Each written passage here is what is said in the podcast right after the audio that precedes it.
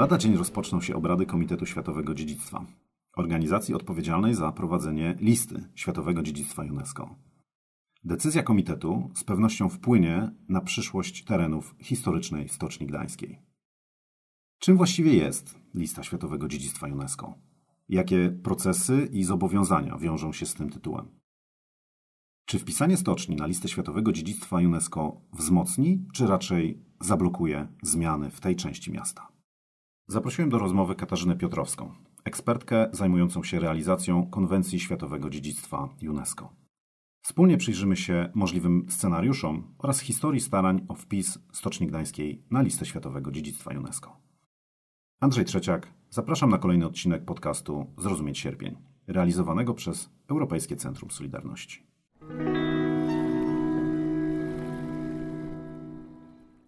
Kasiu, witam Cię bardzo serdecznie y, i dziękuję, że zechciałaś przyjąć nasze zaproszenie do rozmowy na temat dziedzictwa Stoczni Gdańskiej, bo w obszarze tego dziedzictwa pracujemy wspólnie od jakiegoś czasu.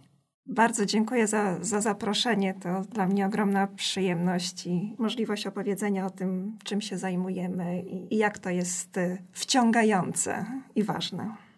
No właśnie, jesteśmy w procesie ważnym, w procesie długim, w procesie starań o wpis Stoczni Gdańskiej na listę Światowego Dziedzictwa UNESCO, więc wydajesz się właściwą osobą, której można zadać pytanie na temat tego, czym właściwie jest UNESCO, lista Światowego Dziedzictwa, czym jest Komitet Światowy Dziedzictwa. Wyjaśnijmy może te pojęcia, bo wydaje mi się, że części z naszych słuchaczy one mogą się wydawać nieznane albo niewiele mówiące. UNESCO jest to agenda Organizacji Narodów Zjednoczonych, która została powołana do życia zaraz po e, II wojnie światowej. I takim głównym zadaniem, celem jest budowanie pokoju, współpraca, edukacja też w tymże zakresie. W konstytucji UNESCO jest napisane, że ponieważ konflikty rodzą się w umysłach e, ludzi, także to w umysłach ludzi walczymy czy budujemy pokój. I to jest jedna z takich głównych idei, która przyświeca organizacji. Jako organizacja międzynarodowa, bo UNESCO taką organizacją jest, ona działa poprzez wydawanie konwencji, rekomendacji, zaleceń, które regulują współpracę na poziomie międzynarodowym. Komitet ma charakter międzyrządowy. To są przedstawiciele państw na poziomie rządu poszczególnych krajów, które do umowy międzynarodowej przystąpiły. Także tutaj no, tak wygląda ta, ta relacja pomiędzy UNESCO poprzez konwencję z państwami, które są e, stroną konwencji. Jedną z tych inicjatyw jest konwencja w sprawie ochrony światowego dziedzictwa kulturalnego i naturalnego. To jest jedna z inicjatyw bardzo popularna, chyba UNESCO jest najbardziej znane poprzez listę światowego dziedzictwa. Konwencja została uchwalona w 1972 roku, to już sporo lat minęło, i takim głównym impulsem były zmiany w środowisku, które się działy. Taka bardzo intensywna urbanizacja, zmiany przestrzenne zagrażające obszarom, które uznaliśmy wcześniej jako kluczowe dla naszego dorobku, ludzkiego dorobku i, i tożsamości. I również miała związek z takim ważnym, e, obecnie szczególnie istotnym nurtem ochrony przyrody. I w ramach tejże konwencji jej realizacji tworzona jest ta wspomniana lista. Polska ratyfikowała konwencję e, Światowego Dziedzictwa bardzo szybko, można powiedzieć, bo zdaje się w roku 76. Szóstym, tak. E, także rzeczywiście Polska dosyć szybko ratyfikowała konwencję, bo już rok po wejściu jej e, w życie, czyli w 75 roku konwencja weszła w życie, myśmy przystąpili w 76 roku. E, I tu organizacja wygląda tak, że UNESCO w krajach członkowskich, bo oprócz członkostwa w konwencji jesteśmy również członkiem UNESCO, to są dwie odrębne rzeczy, funkcjonuje coś w rodzaju takiej ambasady ambasady UNESCO w danym kraju, czyli to jest Polski Komitet do Spraw UNESCO. On odpowiada za realizację tych inicjatyw, które jakoś tam się rodzą, są wypracowywane na forum UNESCO jako organizacji międzynarodowej, a w drugą stronę my jako kraj będący członkiem UNESCO mamy swoje przedstawicielstwo przy UNESCO. To jest stałe przedstawicielstwo rządu e, Rzeczpospolitej Polskiej przy UNESCO. Znalezienie się na liście UNESCO jest uważane za bardzo prestiżowe, ale nie jest to jedyna dystynkcja, jaką otrzymują mhm. miejsca dziedzictwa. Czy moglibyśmy wyjaśnić różnicę pomiędzy listą światowego dziedzictwa UNESCO, a na przykład listą dziedzictwa UNESCO Pamięć Świata, znakiem dziedzictwa europejskiego, czy chociażby krajowymi takimi dystynkcjami jak pomnik historii?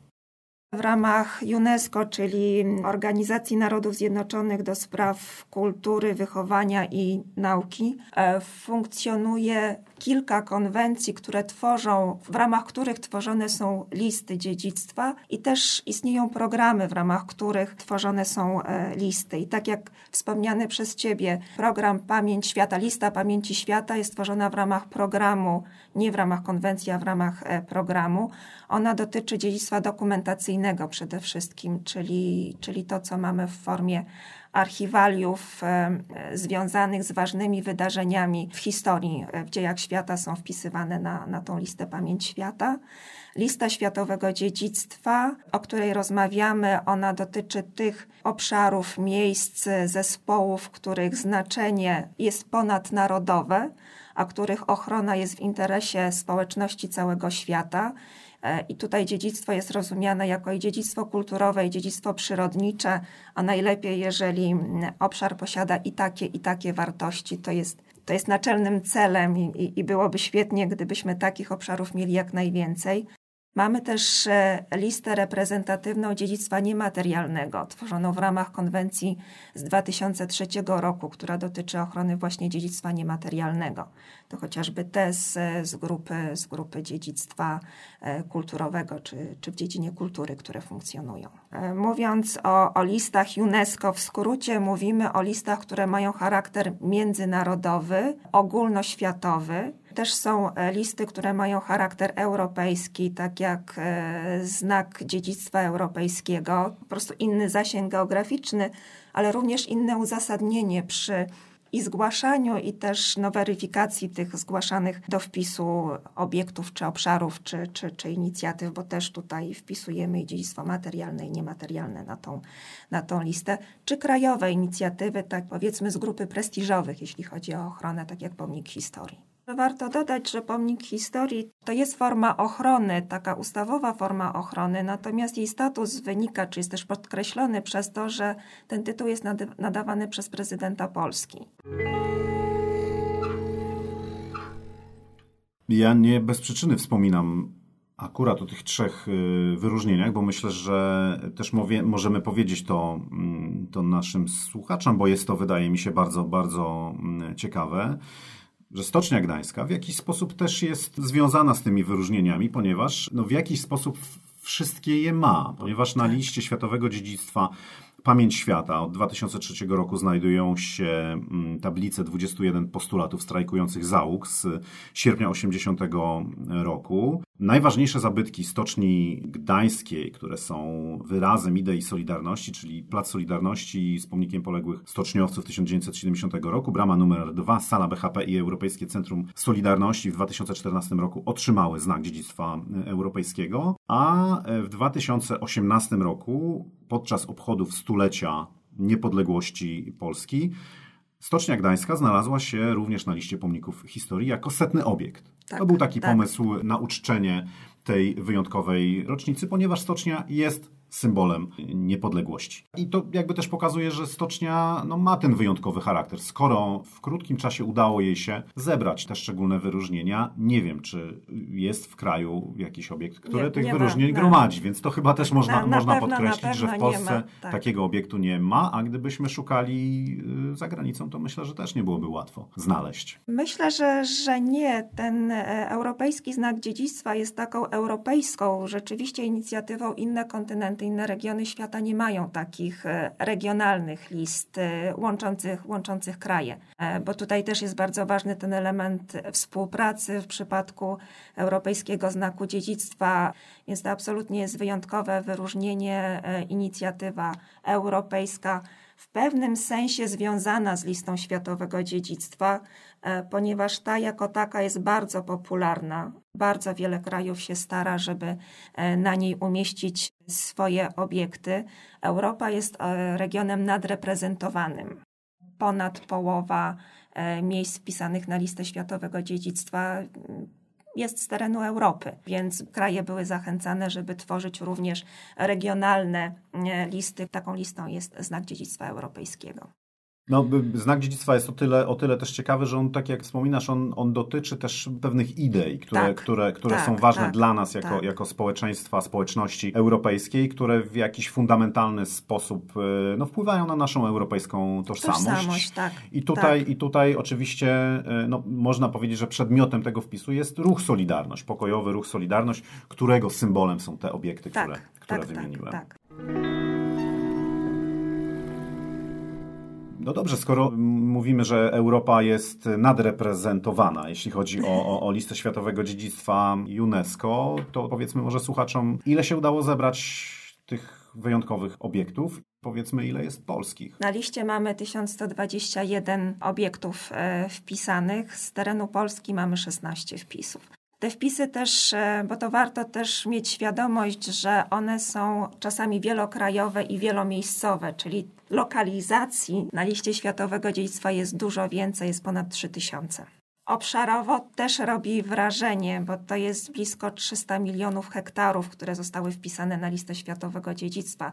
To szczególnie obszary przyrodnicze tworzą to, tą powierzchnię, bo są wpisywane obszary, które no, są porównywalne do obszaru na przykład Portugalii. Ja pozwolę sobie zejść w tych statystykach trochę niżej, na poziom województwa pomorskiego i Gdańska. No i tutaj już sytuacja nie wygląda tak dobrze, bo jeśli chodzi o województwo pomorskie, to mamy jeden obiekt na liście Światowego Dziedzictwa UNESCO. Proszę o korektę, jeśli się pomylę. Jest to zamek w Malborku. Tak. Zamek e, no, zbudowany przez Zakon Krzyżacki, ale jest to też twierdza Rzeczpospolitej. To tak tylko dopowiem. Jedyny obiekt. Jeśli chodzi o Gdańsk, to na tej liście nie mamy żadnego obiektu. Ta sytuacja w Polsce można powiedzieć, że odpowiada sytuacji światowej, bo mamy nadreprezentację południa Polski, czyli Małopolski i Podkarpacia w stosunku do Polski Środkowej czy, czy Północnej. I rzeczywiście no, z terenu e, z północnej części naszego kraju jest tylko e, Zamek Malborski. E, przede wszystkim jako przykład prac konserwatorskich.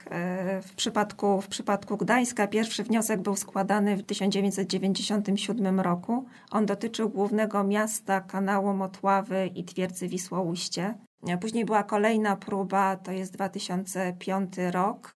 Dotyczył wybranych obiektów z głównego miasta, twierdzy Westerplatte i Stoczni Gdańskiej. No, ocena nie była pozytywna i z różnych powodów, już nie wchodząc w szczegóły, zdecydowaliśmy się na wycofanie tego wniosku. Więc teraz mamy trzecie podejście z Gdańskiem. W tym wypadku koncentrujemy się na Stoczni Gdańskiej, która też przez ekspertów polskich i zagranicznych UNESCO wskazywana była jako przestrzeń autentyczna. Jest zaskakująco autentyczna, bardzo duży obszar został zachowany mimo wszystko, pomimo tych zmian, które się w przestrzeni do tej pory wydarzyły opowiadająca e, tym, co jest w przestrzeni, jeszcze tą historię i tą przemysłową, i, i też związaną z powstaniem Solidarności ze strajkami, które się na terenie zakładu odbyły. Takich obszarów jak stocznia, gdzie możemy prześledzić rozwój przemysłu stoczniowego no, na przestrzeni ponad 100 lat, e, jest mało albo i nie ma wcale, ponieważ no, zakłady przemysłowe z racji na dominację funkcji, czyli dostosowywania zakładu do tego, co, co miały produkować i konkurencyjności rynku, musiały się przekształcać, no bo inaczej nie miały, nie, nie miały racji bytu. I to trzeba podkreślić z całą mocą. No dobrze, ale czego potrzeba, żeby się znaleźć na liście światowego dziedzictwa? Trzeba udowodnić, że bez e, tego, co proponujemy, lista będzie niepełna. Ale gdybyśmy powiedzieli słuchaczom, no jak wygląda ten proces, który nie jest łatwy, bo to przygotowanie aplikacji o wpis na listę światowego dziedzictwa UNESCO to nie jest proces, który się realizuje w ciągu tygodnia, miesiąca, czy nawet, a nawet kilku, roku. A, nawet, a nawet roku. Jak wygląda ten proces, który jest bardzo, bardzo złożony? Składając wniosek, dane państwo musi udowodnić, że dany obszar czy też obiekt posiada wyjątkową powszechną wartość, stosując kryteria, które przyjął e, Komitet Światowego Dziedzictwa jako te, które warunkują wpis na listę Światowego Dziedzictwa. E, sam wniosek powinien być maksymalnie klarownie sformułowany. To jest pewna teza, którą się stawia na początku i we wniosku trzeba ją udowodnić. Raz trzeba znać dany obiekt bardzo dobrze, a dwa trzeba go znać w kontekście światowym.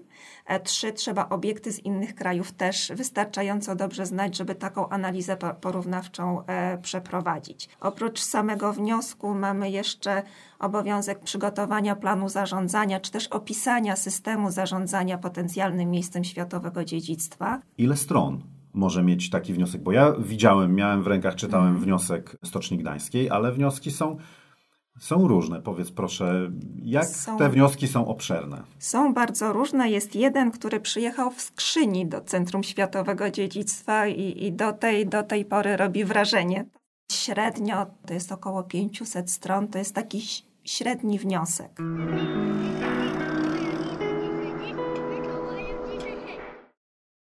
Tak jak powiedzieliśmy, wychodzimy od naszego wewnętrznego przekonania tak. społeczności lokalnej, kraju, że dysponujemy czymś, co jest dla nas istotne i w naszej, znaczy z naszej perspektywy jest istotne dla świata. Zanim opracujemy wniosek, w którym zbieramy tą sumę wiedzy i staramy się udowodnić tą tezę, taki obiekt trafia najpierw na listę informacyjną. informacyjną. Opowiedzmy trochę o tej procedurze. Od wyjścia z tej naszej intencji poprzez kolejne etapy. E, takim pierwszym krokiem u nas e, w kraju to jest uznanie za pomnik historii. Jeżeli taki status e, uzyska, to wtedy staramy się o wpis na listę światowego dziedzictwa. Przygotowywany jest wniosek. I pierwszym krokiem jest rzeczywiście, tak jak mm, wspomniałeś, wpis na listę informacyjną. Ta lista informacyjna tak jak nazwa wskazuje, ona informuje społeczność międzynarodową, a przede wszystkim Komitet Światowego Dziedzictwa, że planujemy złożenie e, wniosku, który dotyczy takiego, a nie innego dziedzictwa. Na tej liście informacyjnej obiekt musi być przynajmniej rok, żeby wniosek właściwy złożony przez państwo był rozpatrywany przez, przez Komitet Światowego Dziedzictwa.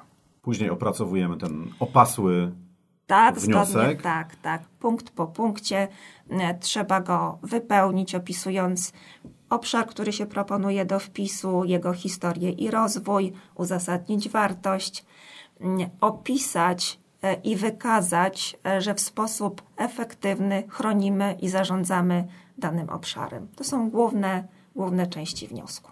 Później ten wniosek składamy Centrum Światowego tak, Dziedzictwa. składamy w Centrum Światowego Dziedzictwa, gdzie pierwsza ocena jest oceną formalną. Drugim etapem jest przekazanie wniosku pod ocenę organizacji doradczej. I to już jest ocena merytoryczna. Ona się składa z oceny takiej eksperckiej dotyczącej wartości e, i oceny w terenie, oceny dotyczącej ochrony zarządzania. Sprawdzane są też, e, czy weryfikowane są granice e, obszaru proponowanego do wpisu. W procesie oceny Mamy wizytę w terenie ekspertów Międzynarodowej Rady Ochrony Zabytków, to w przypadku obiektów kulturowych, czy Międzynarodowej Unii Ochrony Przyrody w przypadku obiektów e, przyrodniczych. Ale e, wspomniałaś też o takim ciekawym dokumencie, który towarzyszy wnioskowi, bo wniosek e, o wpis na listę Światowego Dziedzictwa to nie jest jakby jeden tylko właśnie opasły dokument, mhm. ale temu dokumentowi towarzyszy drugi dokument, czyli plan zarządzania, bo dobrem mm, no, trzeba zarządzać. Oprócz wartości jako takiej definiowanej przez kryteria ustalone przez komitet, obszar musi być też efektywnie chroniony i zarządzany. Czyli to e, zarządzanie, plan zarządzania, który pokazuje i ma udowodnić, że jesteśmy wiarygodni e, w tym, co proponujemy do wpisu na listę światowego dziedzictwa, czyli że nie tylko to posiada wartość, ale my jako kraj również zadbamy o to, żeby ta wartość dalej była. Czyli można powiedzieć, że, że ta y, ciężka praca, która jest włożona przez wiele podmiotów na różnych poziomach, od centralnego po lokalny, absolutnie nie kończy się w momencie przygotowania wniosku, tylko się właśnie zaczyna, bo ten obszar musi być efektywnie chroniony, zarządzany, żeby nie utracił tych walorów. To jest gigantyczna, gigantyczna praca. I to nie jest proste, ponieważ no to absolutnie wykracza poza struktury naszego systemu ochrony, czy zabytków, czy ochrony przyrody.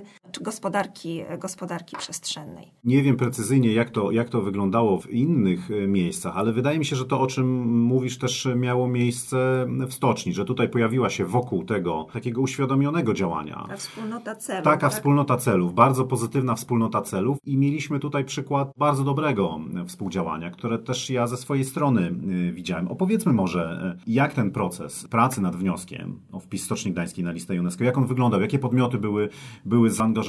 Dla mnie to było niesamowite doświadczenie i rzeczywiście, tak jak powiedziałeś, w pewnym momencie rozpoczęliśmy też taką, e, taką akcję informacyjną, żeby wszyscy, którzy mogą być zainteresowani, otrzymali informację o procesie wpisu, co będzie wpisywane na listę światowego dziedzictwa, czyli o co wnioskujemy i co się z tym wiąże. I ten odzew e, od strony e, miasta, instytucji, właścicieli był bardzo pozytywny.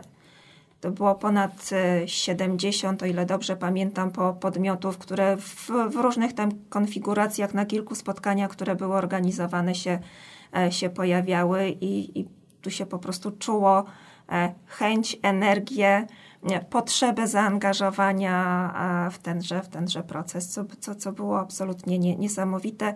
Ja mam nadzieję, że ta energia dalej jest i ona, i ona ten proces, proces poprowadzi. Przyświecał nam wspólny cel i to chyba jest no, takie szczęście stoczni, że o ile ona tak. trochę nieszczęścia miała, czy dużo nieszczęścia, bo ta, no, ta przestrzeń teraz wygląda tak, jak wygląda. Ona jest też obiektem takiej dyskusji, debaty od jakiegoś czasu. Mieliśmy wyburzenia, bardzo kontrowersyjne e, różne posunięcia, więc o ile to możemy uznać za coś, czego nie chcieliśmy, za takie nieszczęście można powiedzieć, to stocznia miała dużo szczęścia, jeśli chodzi właśnie o tą ilość i bogactwo tych podmiotów, które są obecne w tej przestrzeni pracują i w tym procesie się spotkały. Ale powiedzmy jeszcze, jak to wyglądało też chronologicznie, to znaczy jak ten proces był prowadzony, kto inicjował, kto koordynował, jakie były te elementy tej, tej układanki, żeby to też nasi słuchacze zobaczyli, kto się tutaj w tej przestrzeni tego działania spotkał. Inicjatorem wpisu na listę światowego dziedzictwa jest Ministerstwo Kultury, Dziedzictwa Narodowego i Sportu, tu w osobie pani generalnej konserwator zabytków. Z tym procesem wnioskowania był też związany proces e, ochrony prawnej tego terenu, czyli wpisu do rejestru zabytków obszaru stoczniowego. To też trudny i długotrwały proces. Świetnie, że to się wydarzyło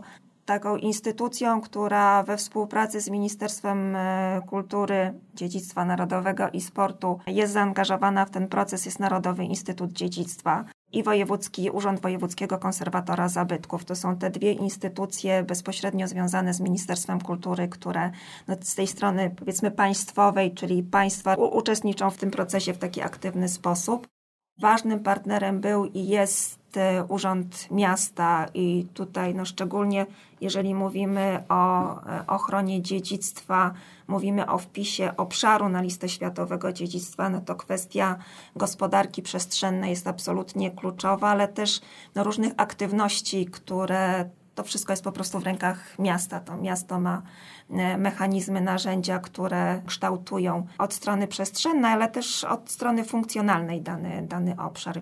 Trzecia grupa, bardzo, bardzo kluczowa, to są właściciele terenów. Wymieniłaś tych y, takich poważnych graczy, ale rzeczywiście tych, tych aktorów pomniejszych było dużo też, bo, bo, bo były instytucje takie jak Europejskie Centrum Solidarności, tak. byli między innymi byli pracownicy Stoczni Gdańskiej, tak. którzy od tak. lat spotykają tak. się, się w tak. ECS-ie i zawiązali tak. też takie, takie stowarzyszenie i też wspierają swoją wiedzą, pamięcią ten, ten proces. Także można powiedzieć rzeczywiście, że no, spotkali się tutaj y, w tym działaniu wszyscy i wszyscy robili, pracowali w jednym w jednym określonym celu.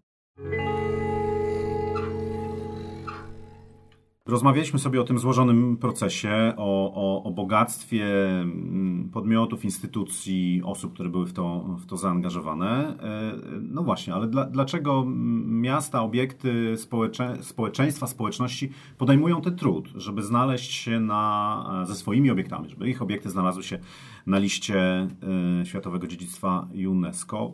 Po co to robimy? Co nam, co nam to daje?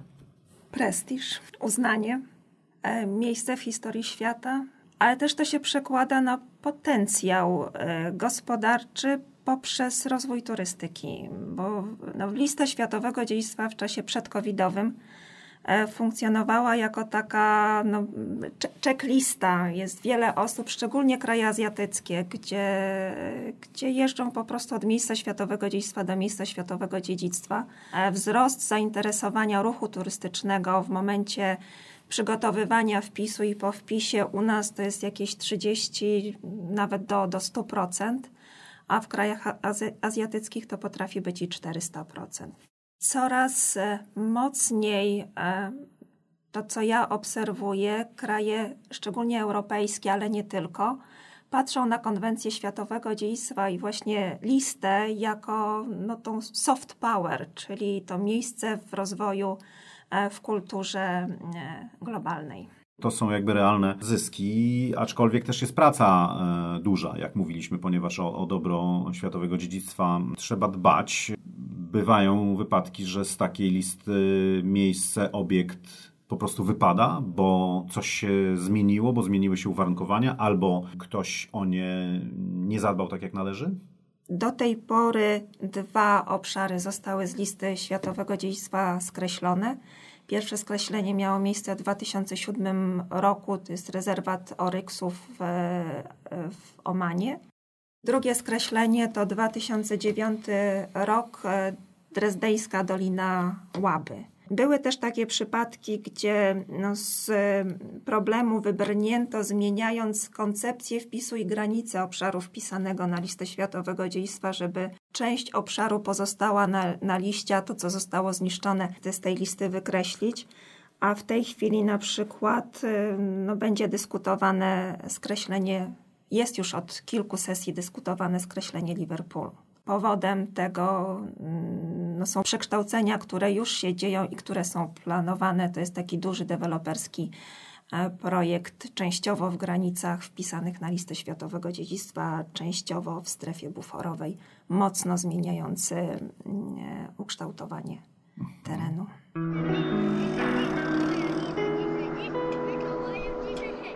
Proces wpisywania obiektu na przykład Stoczni Gdańskiej na, na, na listę i później jakby jej obecność wiąże się z korzyściami, a wiąże się też z jakimiś ograniczeniami dla właścicieli terenu, dla społeczności.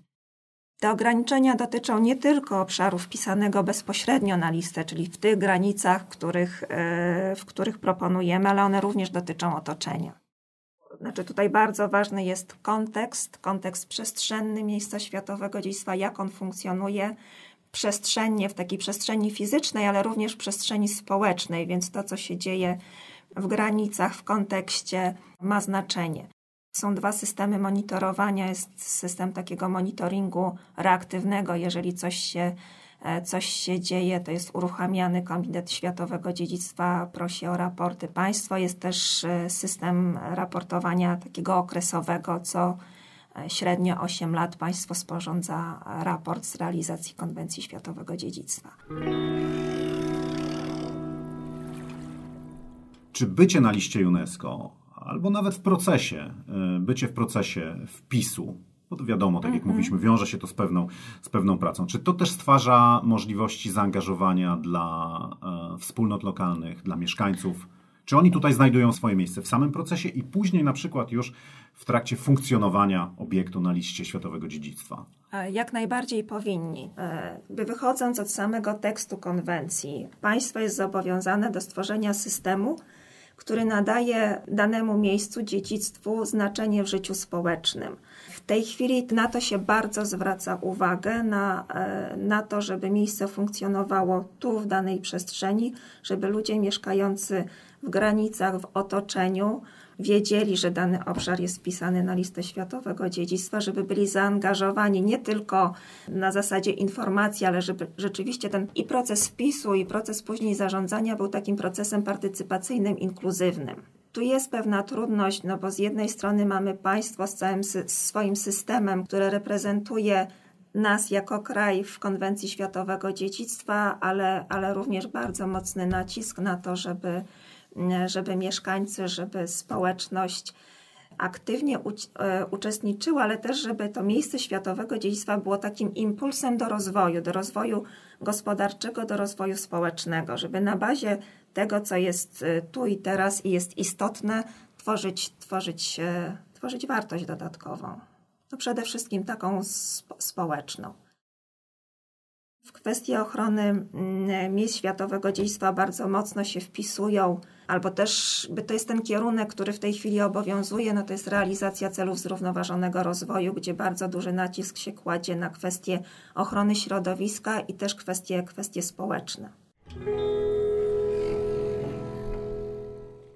Czy stocznia ostatecznie będzie na liście światowego dziedzictwa, czy, czy nie. Sam proces jakby starań o ten wpis pokazuje, że my sami jesteśmy przekonani co do tego, że stocznia ma wartość. I tutaj nikt zdania nie, nie zmienia. To, o czym mówimy, o wzroście tego kapitału społecznego, o wzroście kapitału kulturowego tej przestrzeni, temu UNESCO na pewno pomaga i wzmacnia to ale z drugiej strony mamy też e, inne już narzędzia, które pozwalają nam w tym obszarze pozostawać i pracować na jego rzecz. I tak jak powiedzieliśmy, niezależnie od tego, jaka będzie przyszłość, no, praca w tej przestrzeni cały czas trwa i to się pewnie nie zmieni. I do tej pracy możemy chyba tylko zaprosić i instytucje centralne, instytucje samorządowe, instytucje kultury i ten szeroko rozumiany czynnik e, społeczny, po prostu ludzi.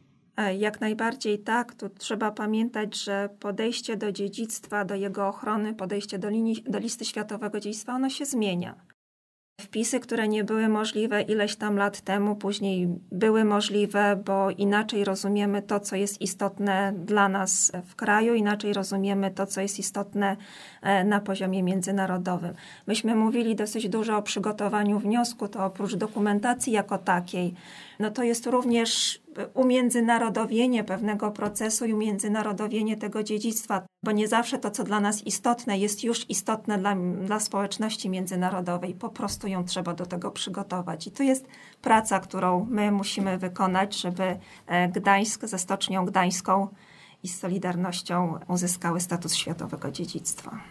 Czego sobie i wszystkim innym e, życzymy. życzymy. Bardzo serdecznie dziękuję za tą, za tą ciekawą rozmowę. Mam nadzieję, jestem przekonany, że udało nam się wskazać, opisać te tajniki pracy nad wnioskiem o wpis Stoczni Gdańskiej, ale nie tylko Stoczni Gdańskiej na listę światowego e, dziedzictwa UNESCO i pokazać, jak ważny i potrzebny jest to proces. Bardzo Ci serdecznie dziękuję, Katarzyno, raz jeszcze za to, że byłaś z nami, że zgodziłaś się przyjąć zaproszenie do rozmowy. A ja dziękuję za, za zaproszenie, to ogromna przyjemność i ma, mam nadzieję, tak jak i ty, że arkana światowego dziedzictwa stały się minimalnie jaśniejsze. Dzisiejszą audycję przygotowali wraz ze mną Sylwia Bruna, Aneta Leman, Bartosz Szrif oraz Katarzyna Skrzypiec. Podcast jest częścią projektu Zrozumieć Cierpień. Zapraszamy do wysłuchania kolejnej odsłony już za kilka tygodni. Do usłyszenia. Andrzej Trzeciak. Kłaniam się nisko.